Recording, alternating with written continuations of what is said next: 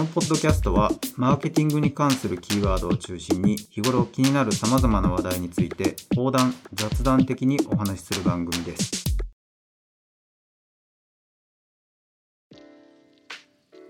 株式会社プランニングロケッツの石黒亮ですはい、久保です。よろしくお願いしよろしますくお願いします。今日はアイデアの話です、うん。えーいきなりすごいとこ来たよね。っていうふうにプレッシャーかけられて。そうですね。あのアイディアって一言で言ってもじゃあアイディアって何っていうそのうん定義が結構曖昧かなっていう気がするんですけど、僕らのお仕事はマーケティング、まあ、プロモーション、えーカタログ作ったり広告作ったりお客さんにそういうサービスを提供している会社なので、まあ、そういう僕らにとってのアイディアっていうのは、えー企業がサービスや商品を提供したいお客さんにアプローチするための方法それがアイディアっていう考え方やっていうところを前提に話をうん。していきたいなと思ってます。でまあそのアイディアその中でもじゃあアイディアって何かっていうとその、えー範疇であってもそうでなくても、えーアイディアの作り方っていう古典アイデアの本に関する古典の本がありますけど、えそこに書いてあったアイデアとは既存の要素の新しい組み合わせ以外の何者でもないっていう。ここは僕もいろいろアイデア本みたいなアイデアの出し方アイデアの作り方みたいな本いろいろ出てますけどいろいろ読んで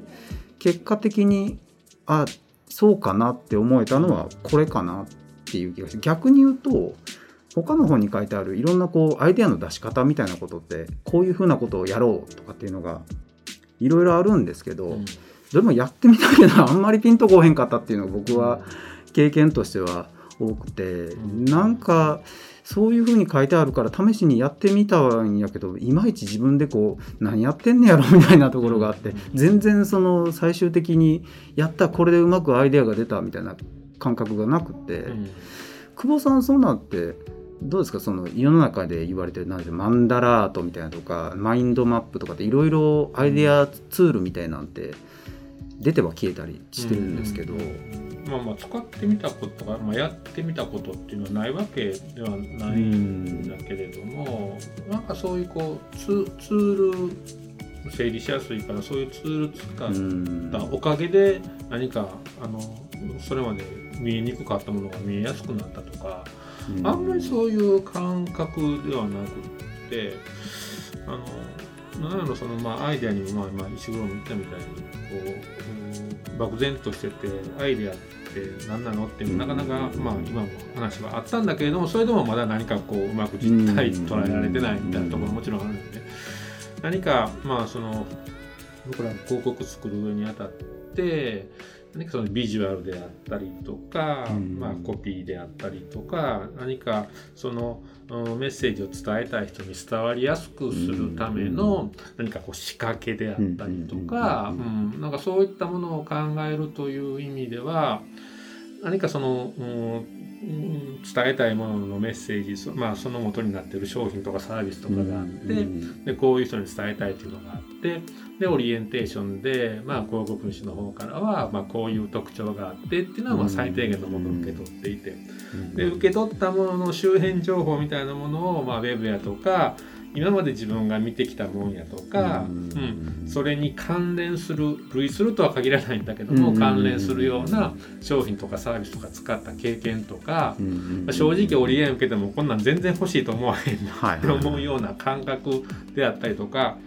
いろんなものを全部ボーンと掘り込んでこうるつるつぼにかけてる間に出てきて初めて見るんじゃなくって回してる間に多分こんなん出てくんねんやろうなみたいな。のがうん。なんかもう感覚的にまずこう見えて出てきたもん見てそのうんなんかその最初におぼろげながら見えたものに逆に自分の中でこう近づけていく作業みたいな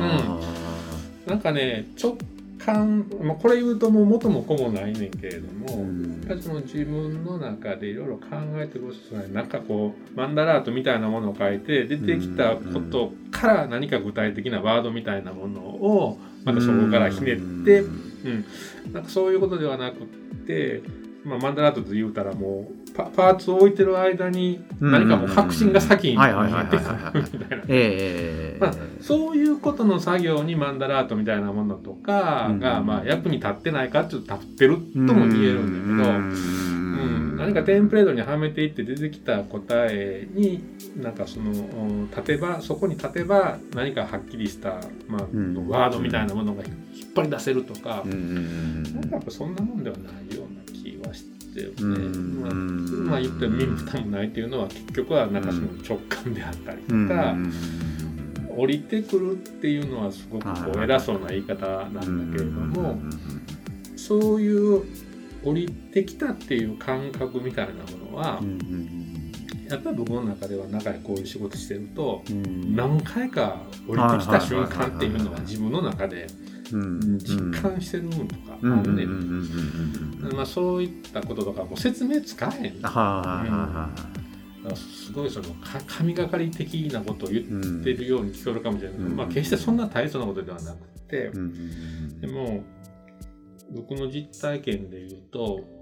あのこのプランニングセンターのホームページをスクエアプロジェクトってやって作った時に私たちにできることっていう、まあ、その自分たちの架空のお客さん、架空のお客さんで架空のストーリーでそのストーリーの中に広告代理店ができるようなことっていうのは盛り込んでっていうようなショートストーリーを書いてね、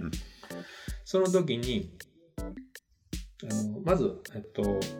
僕が昔住んでた大阪の売り割りっていう場所をモチーフに使っててなんでそんなところをモチーフに使わなあかんねんっていう話やんですけどそこでなんとなくそういう街にしようと。ね。でいうことだけを決めた時に、あの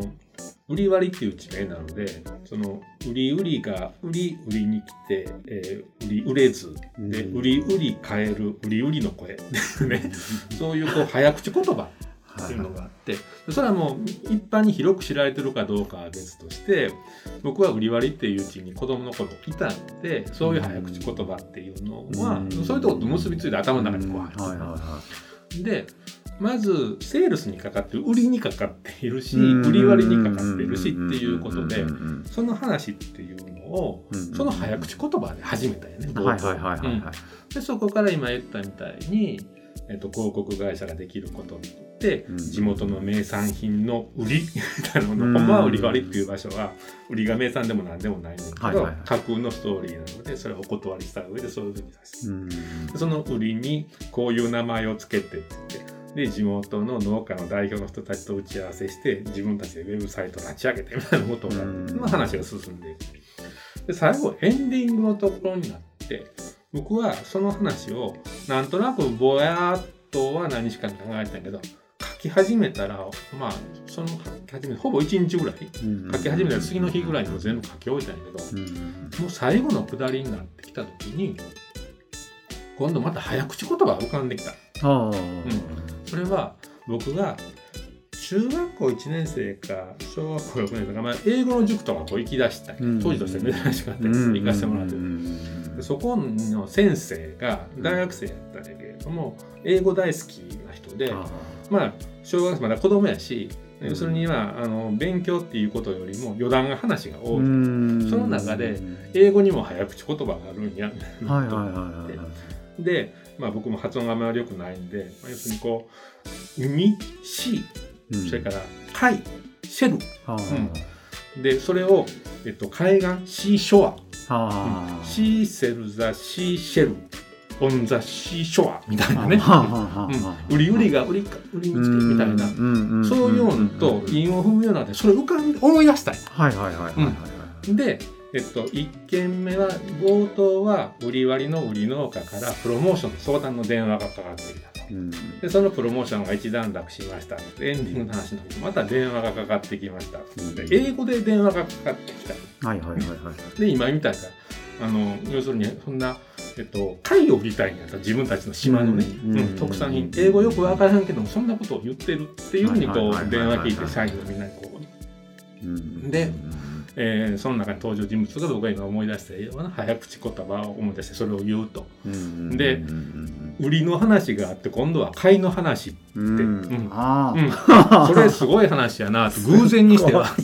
最後出てきていや、売りと買いの話はそれは偶然じゃなくて必然なんやって、なるほど。僕らの話は売りと買いをくっつけるのが仕事あ、なんやから、なるほど。完璧ですそう。ねでその話をうん。何のうん。構想もなくずっとオートライティングというかオートグラフというか自動書記みたいにえー最後の方になってきたらうん。止めることなく頭の中に浮かんできたやつをそのまま書いていったら売りと買いになってるみたいな。うんうんうん話になった時に自分ながらにちょっとそうですね鳥肌立つこんなことはあるんやなっていうのはうん。それもでも似たような小さいことはあってんけどもうん。あの時にずーっとネタを組むんじゃなくて書いてる間にはいはいはいはい書い。てきて思い出して書いたらうんうんしかも売りと買いになってるみたいなことまで次浮かんえー浮かんできて偶然じゃなくてそれはもう必然ないなうん。う話。んそうですね。思い出すべくして思い出したみそうたいな。そうそうそう、う。ん。まあ、何が言いたいかっていうと、まあ、要するにそういうのは何か秩序だって考えたから出てくるっていうことではなくって自分たちが今こうもう引き出しに入ってきたもの、うん。それも子供の頃に聞いて、うん。何かこれって思ってたものが、うん。その頭の中にいまだにこう残ってて、まあ、十何年前のことだけども、でそこでふっと出てくるっていうのが、うんもう自分の中では、まあ、奇跡的な話でね。はいはいはい。うんただそんなことは何回か経験してるともう説明つかへんみたいなでもその最終段階ここぞという時に出てくるっていうのは、うん多分説明のしようがないでしょうし、うんそれは出る人もいれば出ない人もいる、出る時もあれば出ない時もある、うんうんまあ多分久保さんももしかしたら出えへんかった可能性もうん。あるんやと思う、まあそれかそのそうやってあのライティングをしてる時にだんだんだんだんそういうこう深層心理から近づいてきて、私ここにいてますけどみたいなんでそれを引っ張り上げるのがライティングの作業やったんかもしれへんなとも思うんですけど、でもやっぱりそのそれはまあよくその今も降りてくるっていう表現をするんですけど実際には外側から降りてきてるわけじゃなくて内側から出てきてるっていう意味では結局はその、えー、と外から降りてくるとか神がかり的にあの誰かがこう下ろしてくれたりとか持ってきてくれるものではなくてやっぱり自分の中にあるものをどうにかこうにかこう組み合わせていって作り出すのがアイデアなんかなうん。そこはまあ間違いないんやろうなっていうふうには思あうんです引き出しの中にいっぱいものを入れとくみたいなことを僕らも情報収集したものを見たり話人に話聞いたりとかして入れとくっていう言い方するけどもう入れたまんまで全然何の役にも立たないもんっていうのが山ほどありますよね。って思うねんけども、やっぱりそういったものがいろんなものがガラクタでもこう入っていると、うん。まあ何かの時に何かとくっついて使そうですね。ね。なんかそういう化学反応みたいなことがアイデアなんかなっていう気はするんですね。僕なんかはまあグラフィックのデザイナーではないので、まあ、プランしたりコピーとか書いたりとかどっちかっていうと、まあ、テキスト系の、ね、文章のアイデアっていうか、まあ、考えたりとかするのが、まあ、何がアイデアなのでそういう意味では何かやっぱりこうボキャブラリーっていうか、うんそういうものの大事さみたいなものっていうのは、まあ、ちょっと思っていて、そのこういう言葉が面白いって時になんか調べてあそういう意味もあったんかみたいなことで、まあ、入れて引き出しの中に入れてるっていうこともあれば、うん、なんかこうたまにこうメモをしたりとか、まあ、ほとんど役に立たへんねんけど、うんこの前ねそのメモアイデアのメモっていう話ではあの番組であのえっと作詞家の松本隆の話があって。でその人に、まあ、あ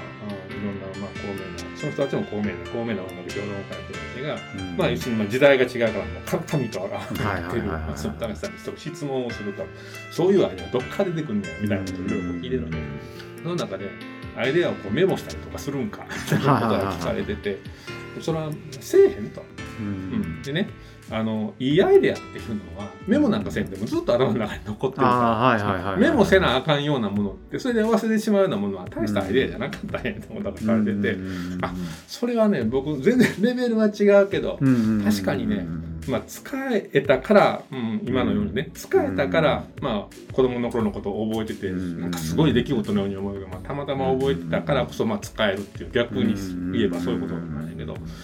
まあ別にメモするでもなく出てくる時は出てくるみたいな。うん。メモすると忘れるっていうのもある気がするんですね。まあね僕本にメモしたりすることあるんですけど、うん。それ覚えてたこと一回もないって何書いてあるのかなと思って、メモにメモしてる意味が分からへんって なんでこんなこと書いてんやろって。でもその時は重要やと思って書いたはずなんですけど果たしてどういう理由で書いたのか覚えてない。だから多分メモした時点でなんか忘れてしまうような気もするんですよね。もう一つね僕はあの仕事に使えたアイデアみたいなものをね、うん。その仕事以外普段にあの見聞きしたことを国語に使ったっていうはっきり覚えてるのはねうちのそのお家内の妹義理の妹やねもうこれの結婚式の時にあの学校の先生うちのその妹の、えー世話になった高校かか大学かの、まあ、先生がうん。あの主賓から来てはってうん。そのご挨拶の中でね英語の詩を紹介しはった。うの、ん。まあ僕はまあそういう教養はないので初めて聞いたんやけど、その詩がねすごくシンプルな詩で「A rose is a rose. Is a rose is a rose」あってねこっち哲学的はいはい聞いたことありますね。バラはバラでありバラでありバラであるみたいなね。うん。要するに物事の本質っていうのはもうそのまんまバラはもうバラにバラやねん。うん。バラ以外のいろんなことをみんな人が見ていろんなこと言うけどバラはバラやんみたいなね、うん。それにまあ結婚式のスピーチなのであのまあいろんな解釈ができるしやと思うのでそのその先生はねバラはバラである時が一番美しいみたいな言い方不足説明をしちゃったかな。うん。バラはバラでありなさいと。あなたはあなたらしくありなさいと、うん。うん。それが一番美しくあり正しくありっていうようなことをおっしゃった。それをねメモするわけじゃないの。うん。ずーっと覚えて、どっかでこんな仕事してるとどっかで使えるかもしれないっていうどっかで使いたいっていうのはありますよね。そうそう思ってたのかもしれないんだけども、うんそれであるうちのクライアントが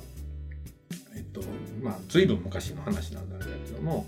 ディスプレイです。その広告をコンピューターのディスプレイ。うでん。高解像度っていう。その時にどういう表現しようかなって、いうん。でまあ、当時から僕の仕事の仕方っていうのは僕がプランして当時はデザイナー石田君だったんだけども、うん。考え伝えてこんな絵みたいなことをしてその時にバラっていう漢字すごい画数をあして、高解像度と、うん。バラの字が潰れへんみたいなことをモチーフに使うと思って、うん、でその歌詞をここのコピーの中に使ったかどうかは別として、うん。モチーフはそれやって、うんバラはバラである時が一番美しいとかね、うんバラの文字さえ美しく見せるってう。んいう、しかもバラのビジュアルって赤。真っ赤なバラで赤がすごく綺麗に見えるっていうディスプレイにバラの絵がてうんまず赤の色が繊細やと。うん。その次にバラの文字さえ作れへんという形のご報告した時にうん。お客さんの評価っていうのはね申し訳ないけどあのちょっと二の次の 僕の中では高解像度のディスプレイのうん。絵とか文字とかがくっきり見えるっていうのがもうぴったりのモチーフやって思ってでその広告する、まあ、当然提案してあのサイダーサイダーの広告として掲載されたんだけれども。そういうねなんかこう何か課題与えられてからうんって読んでるんじゃなくて、うんそれ来た時にあもうバラ？みたいな、それはね、んうん何回かやっぱりこう仕事をしていると、うん。ハマりパターンみたいな、うんうんうんうんものとして。いまだに記憶して、あある種偶然性みたいなことが関わってたり、その仕事が来てからそのバラはバラであるを見つけるのはほぼ不可能。でやったりとか、さっきのその早口言葉でもうん書いてる時にすでに知ってないと、後でそれをひ探してきて持ってくるっていうのは、ほほぼ無理っていう意味ではどんだけ自分の中にその引き出しがあるかとかその時にこう使えるような道具立てがされてるかとか。でもそれはあの関係なかったら関係ないほど面白いみたいなこともあったりするじゃないですか。結構近しいものを持ってくるとあんまりアイデアっぽくないというか面白いものにならへんっていうそのお客さんの業種に合わせていろいろ調べるっていうことは当然するんですけどその業界内とかだけの情報だけを調べてても結構その中にはアイディアがなくってその昔の時代だったら割とその中で調べてもアイデアはあったのかもしれないですけどもう今時になると相当掘り尽くされてるっていうような状態やとその中で探しててもおそらく何も見つからなくってその外側を探さないといけないっていう時にその業界のことを調べてその外側も調べようって言ったら外側って無限なんで、うん、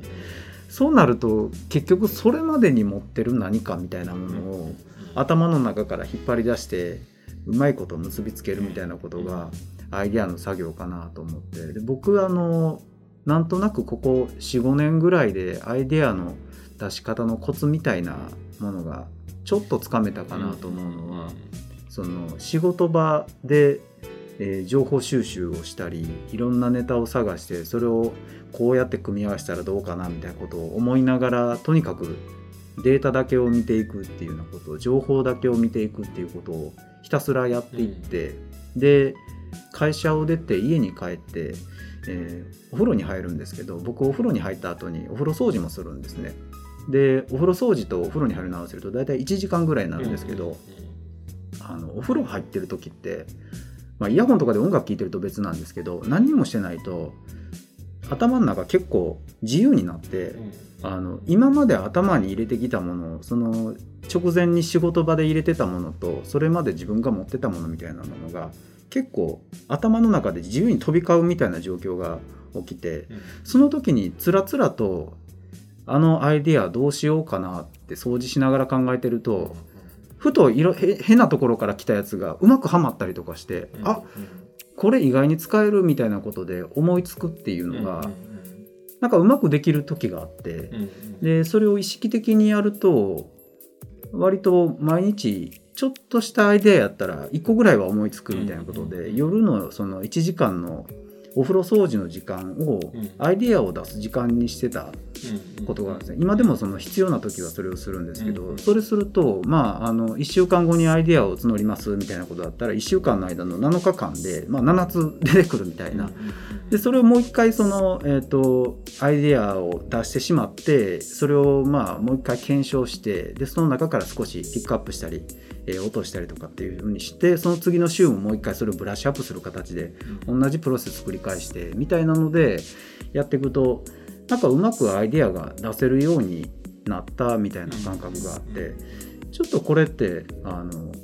まあ、いわゆるそのアイデアの作り方にある情報を集めてデータを取ってでそれを一旦寝かして忘れる。でそうしたら急にこうエウレカが起こるみたいな。なんかそれにまああの自分はそれを意識してたわけじゃないんですけど結果的にああの本に書いてあったことはそういうことやったんかなみたいな、いうような感覚があってあなんか自分はそれまではアイデア出そうみたいなことでなんかこうパソコンの前とかあの仕事場の中でうんうんうなってたりとかあのその手の本を読みながらなんかないかなって探したりとかしてたんですけどそういうやり方をしてた時はなかなか出えへんかったもんが、そういう順序を立ててやっていくとあなんかちょっとコツ掴んだかもみたいな感覚があったんですね。久保さんアイディア出す時ってなんかそのコツというかこういうやり方で出すとかそれこそ時間を決めてこの間に出すみたいなこともやってはったかなと思うんですけど。いやそういうのって僕はあんまりない。ないですか？ね、うん、まああの課題が目の前に来た時に、うん、あの考え始めるっていうことはもちろんあるんやけれども、うんその今日課題与えられて今日何かアイデア出さないといけないっていう時もあるんでもうその時はもう完全にもうその机のそうですねなんか考えないといけないし、えっと、今までストックされたのと、渡された時に渡さ与えられた予見みたいなものから、まあ、まあネットで探したりとかっていうことで、で何かこう見てる間に目はそのウェブブラウザを見てね、えビキ見たりいろんなものを見てるんやけど、変な話頭は違うこと考えてるね。はいはいはうん、これあの自分でもふっと気が付くと、目ではその文字情報を追っかけてんねんけど、頭の中では違う面白そうな絵絵のことを考えてたりとか。何かね集中してない。僕集中力ないって自分で思うねんけれどもその集中してないこう散漫さがうまくこう目で追っかけてるものと頭で考えてるものと何かすれ違う瞬間にあこれとこれくっつくかもみたいなものねなんかそんな感覚が自分の頭の中ではある。例えば大きめのノートパッド開いててペンでいろいろこう単語を書いていてでもね頭は違うことを考え自分客観的に言うといつもなんかそんな感じ。その単語なら単語キーワードを出してる時に集中してたって何にも出てこなくって、頭は違うことを考えてるっていうその辺のズレとか、うん、うん、その辺がこうすれ違って交点で何何か、うんうんって思うことがあったりとかしてでそこから調べるとなんかね変な話そうやって調べた時にほらあこんな意味もあって。これそのまま使えるんやっていうのがさっき言ったお降りてきたみたいな、うん、理屈では説明つかへんねんけどもなんかひらめいて調べてみたら思ってもなかった第三の意味みたいなのがそこに書いてあってそれこの商品の特徴にぴったりやんか。みたいなことっていうのは。よくあったりとか、あの第三の意味見つけた時気持ちいいですよ、大体見つからないんですけど僕あるんちゃうかなと思って調べたらなかったっていう思うんですけど、ね、あのなんかこれは人に伝伝えにくい話やねんけど伝わりにくい話だと思うんだけど何か意味とか何かかかってるっていう話あるか、うんうん、よくまあ一つ二つかかって一、つやったらちょっとやったら二つって、僕の場合はね基準3つやねん。はいはいはいはい、3つかかったら鉄板になってるそれはお客さんとかっていうのは僕とかまあ要するに発案者の思考みたいなものっていうのはプレゼント時にお客さんに説明しないといけないねんけど、うん、なんとなく僕はセンスのええ人間やから僕が思い浮かんだことみたいなことをお客さんに伝えてこれってかっこいいでしょとか面白いでしょみたいなものっていうのはそれハマる人は言ってくださるとは思うんやけれどもやっぱり僕の感覚的にはまあそういうセンスで勝負してる人間ではないので。やっぱりこう説得力に欠けなんか理屈付けみたいなものがあるとこういう理由でこういうワードを使ってますとかこういうワードにはこういう意味があるからこの絵になってますみたいなことがちゃんとあると好き嫌いみたいなものを抜きにしてまあそれはそうやかなって話で話が進んでいって。なんかやっぱそういうものっていうのがプレゼンの一番セーフティーネットっていうか、うん、最低限保証僕が保証するべきラインだ。3つかかるとほぼお客さんの方っていうのは、なるほどなと。そのさっきの、まあ、うちの会社のホームページの話なんやけれどもあの時にはまあその私たちにできることっていうさっきのビューリの話みたいなものは、まあ、コンテンツの一つやねんけど全体のコンセプトとしたらスクエアっていうテーマになっててでスクエアっていうのはまあ要するに広場っていう意味。があるで、えーと、四角っていう意味があるで貧困法制みたいなね、うん、取り目正しいみたいな、で僕はこの3つだ。なものをそのコンセプトとして、えー、持ってきたかったんで HPC スクエアっていう名前のホームページにした。ん。です。これはお客さんと僕らが要するに交わる広場であったりとか、さっきのその物を売りたい人と買いたい人みたいなものが集うマーケットプレイスみたいな意味もあってそこを広場っていうような形にした。あとはえっと、ホームページのデザインを正方形ばっかりのエレメントで構成するっていうのを、まあ、岸さんの方にお願いして、それで3つかかって、あ2つやね。で、あの亡くなったうちのまあ柘さんのね社先代先代の社長が、まあ、僕らはもう尊敬してやまない人だったけど、その人のやっぱりこう人となりみたいな、それにえっ、となんかこう、えー、紳士で、うんえー、考え方としてはもういつもなんかこう正しい答えを僕らにこう示してくれてみたいなね、うんうん、まあそれは僕らが浸水してるからそういうふうに思うだけっていうのはそうかもしれないけどやっぱりそのそういう人の人となりみたいなものがやっぱりスクエアであるということを、僕らはその会社としての何かこう、うんメッセージみたいなものがうまくまだ定まってない時期だったので、ああいうホームページを作ることでインナーのメッセージとして、僕らは広告主に対しても広告っていう仕事に対しても、うん。先代社長のようなスクエアであると、要するにずっこいことをしないとか恥ずかしいことをしないとか。そういったようなことのインナーのメッセージも含めてスクエアっていう形です。だから正方形のエレメントばっかりで、えー、街の広場みたいなものをグラフィックで表現をして、うん、でそこにインナーメッセージとして僕はスクエア食べべきやみたいな、うん、まあ3つかけた、うん、なんかねそれぐらいのところまでいくと自分の考えとして、うん、100%通るかどうかは別として何かしら A のエレメントまでこれは、うん、なんで四角やの？こういうように四角にしてます、う丸の方が僕好きやねんけどって言ったものはもうそこで排除できる、四角じゃないと意味がないんです、みたいな、やっぱりそういうねなんかアイデアっていうか、うん意味を構成する時に、うん、説得力を持つような、うん、仕組み全体全体の仕組みみたいなもの、まあ、それは、まあ、僕にとっては、まあ、アイデアとして完結するとかメッセージとかね。うん